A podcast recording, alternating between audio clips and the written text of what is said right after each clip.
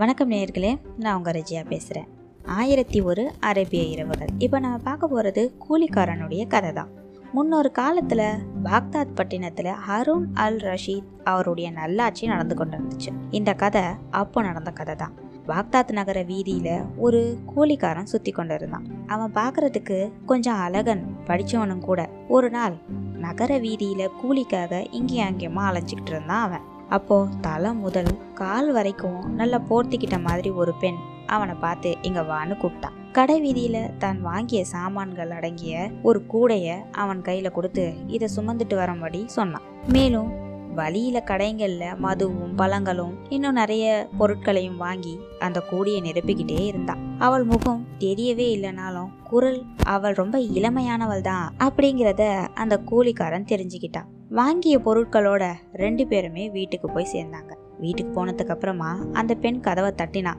கதவும் திறந்துச்சு. கதவு திறந்தது இன்னொரு பேரழகி. அவள் கூலிக்காரனை பார்த்து கூடைய உள்ள கொண்டு வா அப்படின்னு சொன்னான். மிகுந்த சுமையுடைய கூடைய சுமந்துக்கிட்டே போய் கூலிக்காரன் அந்த மாளிகையோட நடு கூடத்துல இறக்கி வச்சான். ஒரு கழுத சுமக்கிற அளவு பலுவை நாம சுமந்து வந்திருக்கிறோம் அப்படின்னு தனக்கு தானே நினைச்சுக்கிட்டு அங்கேயும் எங்கேயுமா சுத்தி பார்த்துக்கிட்டு இருந்தான். இதை அவன் வாய் விட்டும் சொல்ல ஆரம்பிச்சான். அதை கேட்ட சாமான்கள் வாங்கிக்கிட்டு அவன் கூட வந்த அந்த பெண் அவளுடைய முகத்திரையை விலக்கி கூலிக்காரனை பார்த்தான் லேசா புன்னகைச்சா.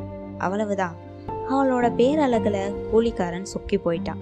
அதே நேரத்தில் உள்ளே இருந்து மேலும் ஒரு அழகி வந்தா. இந்த மூணு அழகிகளை கண்டதும் கூலிக்காரன் ஒரேடியா அடிமை இனத்திலேயே சேர்ந்துட்டான்னு சொல்லலாம். எல்லா சாமான்களையும் அந்த கூடையிலிருந்து எடுத்து வெளியே வச்சான் அந்த பெண்கள் உள்ள மூத்தவள் ஒரு தங்க முகராவை அவனுக்கு கூலியா கொடுத்தான் அதை வாங்கிக்கிட்ட கூலிக்காரன் போக மனசில்லாம தயங்கி அங்கேயே நின்னான். ஒருத்தி அந்த கூலிக்காரனை பார்த்து இங்க ஆண்களே கிடையாது. உடனே இங்கிருந்து கிளம்பு அப்படின்னு சொன்னான். அதுக்கு அவன் மண்டியிட்டு அந்த பெண்களிடம் கெஞ்சவே ஆரம்பிச்சிட்டான். இங்கே தான் ஆண்களே இல்லையே. நான் உங்களுக்கு காவலா இங்கேயே இருக்கேன். நீங்க சொல்ற வேலை எல்லாத்தையும் நான் ஏற்று அதன்படியே நடப்பேன். என்னை இங்க ஒரு அடிமையா சேர்த்துக்கோங்க அப்படின்னு கேட்டான். இவன் கெஞ்சினதை பார்த்து சகோதரிகள் ஒருத்தரை ஒருத்தர் மூஞ்சிய பார்த்துக்கிட்டாங்க. கடைவீதிக்கு போய் சாமான்களை வாங்கி வந்தா இல்லையா? அவ மற்ற இருவரையும் பார்த்து சகோதரிகளே இவன் இளைஞனாக இருக்கிறான். இவன் பேசுறதிலிருந்து படிச்சவன் மாதிரி தோணுது. இன்னைக்கு ஒரு நாள் மட்டும் இவன் நம்மோட இங்கேயே இருக்கட்டும். பிறகு பார்க்கலாம் அப்படின்னு சொல்லிட்டான் அவங்க பேசினதுலேருந்து அவங்க மூணு பேருமே சகோதரிகள் அப்படின்னு அந்த கூலிக்காரன் தெரிஞ்சுக்கிட்டான். அந்த சகோதரிகள் மூணு பேரும் கூடி பேசினதுக்கு அப்புறமா அந்த மூத்தவள் கூலிக்காரனை பார்த்து இதோ பார் நீ இன்னைக்கு இங்கேயே தங்கலாம். ஆனா ஒரு நிபந்தனை இருக்கு அதுக்கு. உனக்கு சம்மந்தம் இல்லாத எதை பத்தியும் நீ கேள்வி கேட்கக்கூடாது. புரிகிறதா? அப்படின்னு சொன்னான். ஏற்கனவே வேலைக்கு சேர்த்து கொண்டால் போதும். அடிமையாக கூட இருக்கிறேன் அப்படின்னு சொன்ன அவனுக்கு இந்த வார்த்தைகளை கேட்டதும் சரி சரின்னு தலையாட்ட ஆரம்பிச்சிட்டான். நான் எனக்கு சம்மந்தம் இல்லாத எதை பத்தியும் கேட்கவே மாட்டேன். சத்தியமா கேட்க மாட்டேன் அப்படின்னு சொல்லிட்டான். இதுக்கு அவன் ஒத்துக்கிட்டதுக்கு அப்புறம் கூலிக்காரனை உள்ள அழைச்சிட்டு போய் அவன் குளிச்சதுக்கு அப்புறமா அவனுக்கு உடுக்க நல்ல உடைகளும் உணவும் கொடுத்தாங்க. அன்னைக்கு இரவு அந்த இடத்துல அந்த சகோதரிகள் பாட்டும் கும்மாளமுமா இருந்தாங்க. இதை பார்த்த கூலிக்காரன் அவனும் கூட சேர்ந்து பாட ஆரம்பிச்சிட்டான். அந்த நேரத்தில் தான் தெருக்கதவு தட்டுற சத்தம் கேட்டுச்சு. ஒருத்தி போய் கதவை திறந்தா. வெளியில் ஒரே மாதிரி உடை அணிஞ்சிக்கிட்டு இருந்த மூணு பேர் நின்றுட்டு இருந்தாங்க. அவங்கள பார்க்க கொஞ்சம் விசித்திரமாக இருந்தாங்க. அதில் இருந்த ஒவ்வொருத்தருக்கும் இடது கண்ணே இல்லை. அந்த மூணு பேரும் அந்த வீட்டில் தங்குறதுக்காக அனுமதி கேட்டு வந்தாங்க அந்த இரவு நேரத்தில். இதை பார்த்து வியப்படைஞ்ச அவ சகோதரிகள் கிட்ட போய் சொல்லிட்டு வர பாவனையில் உள்ளே போனான் இந்த மாதிரி இடது கண் இல்லாத மூவர் வந்து தங்க இடம் கேட்குறாங்க அவங்கள பார்த்தா அதிசயிக்கிற வகையில தான் இருக்காங்க அப்படின்னு சொன்னான். அப்படியா? நாமும் அவங்கள பார்ப்போம். வா அப்படின்னு சொல்லி எழுந்துருச்சா. அதுக்கு இன்னொருத்தி சொன்னா இதோ பார் நம்முடைய நிபந்தனைகளை சொல்லி அதுக்கு ஒப்புக்கொண்டாங்கன்னா உள்ள அழைச்சிக்கிட்டு வா அப்படின்னு சொல்லி எழுந்தவளை கீழே உட்கார வச்சிட்டா.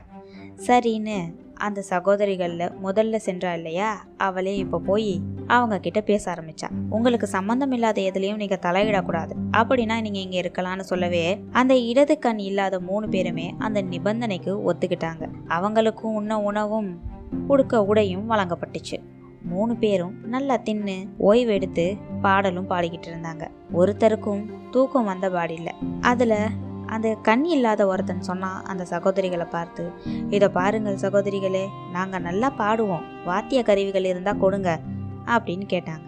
வாத்திய கருவிகள் வந்துச்சு. ஆளு கொன்னா எடுத்து அதை மீட்ட ஆரம்பிச்சு வேகமாக பாட ஆரம்பிச்சாங்க. இந்த நேரத்தில் தான் பாக்தாத் நகர பேரரசர் ஹருன் அல் ரஷீத் அவர் மாறு வேஷத்துல தன்னுடைய மந்திரி ரெண்டு பேர் கூடவும் நகர பரிசோதனைக்கு உலா வந்துட்டு இருந்தாரு. அந்த மாளிகையோட முன் வந்ததுக்கு அப்புறமா இனிய தேவகானத்தை கேட்டாரு. ஆச்சரியமாகி போன மன்னர் அவருடைய மந்திரிகள் ரெண்டு பேரையும் பார்த்து அன்பர்களே இவ்வளவு இனிய இசை இந்த நேரத்துல யார் இசைக்கிறாங்க? அப்படின்னு கேட்டாரு.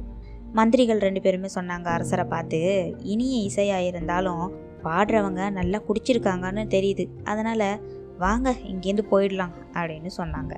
பாக்தாத் மன்னர் ஒப்புக்கொள்ளவே இல்லை. உள்ளே போய் பாடுறவங்கள பார்த்தே ஆகணும் அப்படின்னு சொல்லிட்டாரு. இதுக்கப்புறமா அரசர் பேச்சை தட்ட முடியுமா? மூணு பேருமே உள்ளே போய் வீட்டோட கதவை தட்டினாங்க. திறக்கப்பட்டதும் இரவு தங்கி போக அனுமதி கேட்டாங்க. சம்பந்தமில்லாத விஷயத்துல தலையிடுறது இல்லைன்னு சத்தியம் செய்யுங்க. உறுதிமொழி கொடுங்க அப்படின்னு சொல்லி அவங்க உறுதி கொடுத்ததுக்கு அப்புறமா உள்ளே வரவழைக்கப்பட்டாங்க. மன்னருக்கும் மந்திரி இருவருக்கும் உணவும் உடையும் வழங்கப்பட்டுச்சு. பாட்டும் கூத்தும் தொடர்ந்து கொண்டிருந்தது. கொஞ்ச நேரம் கடந்து மூத்த சகோதரி இளைய சகோதரியை பார்த்து நம்ம கடமைகளை நிறைவேற்றலாமா? நேரம் ஆயிடுச்சு அப்படின்னு சொன்னான். இளைய சகோதரிகள் ரெண்டு பேருமே சரின்னு சொல்லிட்டு மூத்தவள் ஒரு அறைக்குள்ள நுழைஞ்சா.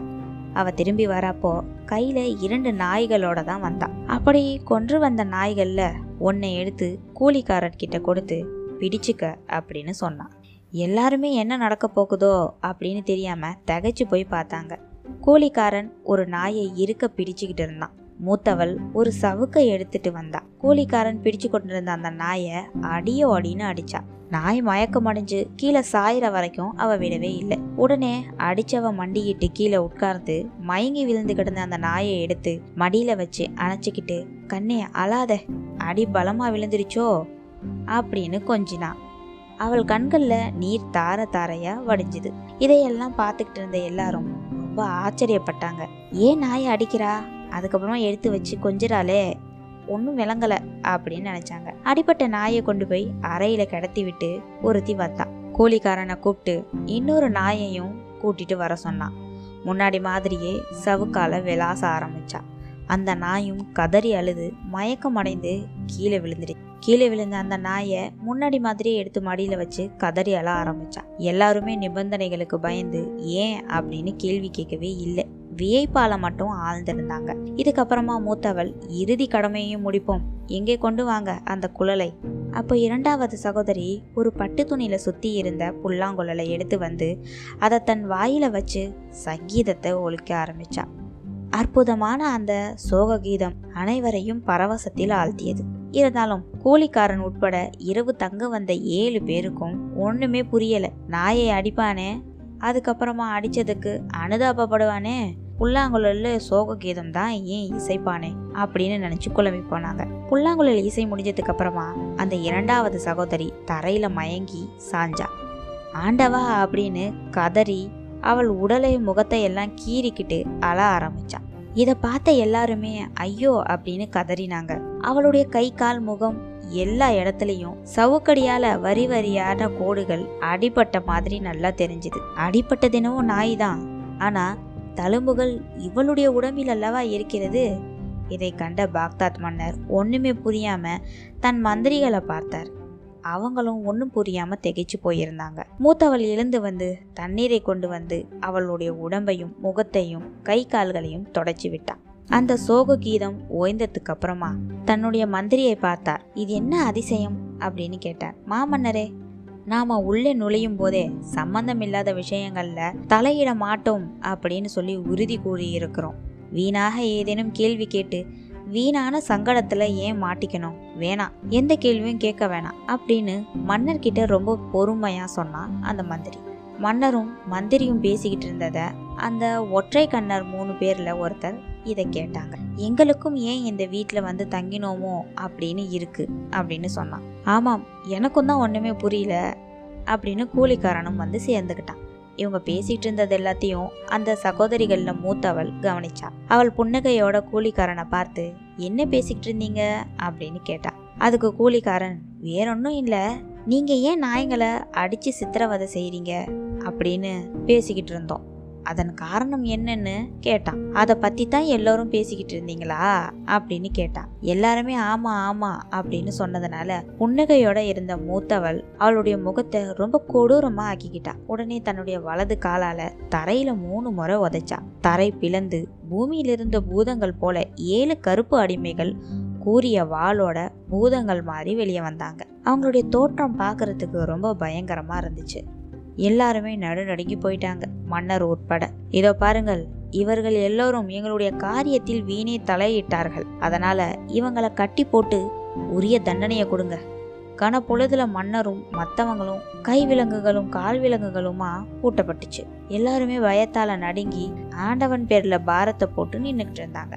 கொஞ்சம் அந்த விஷயத்திலிருந்து தெளிவு பெற்ற அந்த ஒற்றை குருடன் சகோதரிகளே நீங்கள் செய்யும் அநீதிகளை ஆண்டவன் மன்னிக்கவே மாட்டார். நாங்கள் எல்லாரும் துயரத்தில் அடிபட்டவங்க. இரவு பொழுதை கழிக்கவே இங்கே வந்தோம். இப்படி ஒரு தண்டனையை தருவது முறைதானா? அப்படின்னு சொன்னான். ஓங்கிய வாளோடு நின்றிருந்த அந்த கோர உருவங்கள் இவர்களை வெட்டி சாய்க்கலாமா அப்படின்னு உத்தரவு கேட்டாங்க. அப்போ அந்த ஒற்றை கண்ணன் சொன்னான் சகோதரிகளே எங்கள் துயர கதையை நீங்கள் கேட்டிங்கன்னா எங்களை கொல்ல உங்களுக்கு மனசே வராது அப்படின்னு சொன்னான். ஓஹோ அப்படியா? அப்படின்னா நீங்கள் மூணு பேரும் சகோதரர்களா? மூணு பேருக்கும் இடது கண் இல்லையே. ஒரே விதமான ஆடை வேற அணிந்திருக்கிறீர்கள். உங்கள் வரலாறு தான் என்ன? அப்படின்னு கேட்டான் மூத்தவள். அப்போ அந்த குருடர்களில் ஒருத்தன் சொன்னா சகோதரியே நாங்கள் மூணு பேரும் வெவ்வேறு நாட்டினர்கள். நாங்கள் விதிவசத்தால இடது கண்களை இழந்துட்டோம். இறுதியில தேசா தேசாந்திரங்கள் எல்லாம் சுத்தி வந்து இங்கே வந்து சேர்ந்தோம். நாங்கள் ஒவ்வொருவராக எங்கள் கதையை சொல்றோம். கேளுங்கள் அப்படின்னு சொன்னான். இப்போதான் அந்த மூணு குருடனில் முதலாவது குருடனுடைய கதை ஆரம்பமாகுது. நேயர்களே முதலாவது குருடனுடைய கதையை அடுத்த எபிசோடில் நம்ம கேட்போம். நன்றி நேயர்களே வணக்கம்.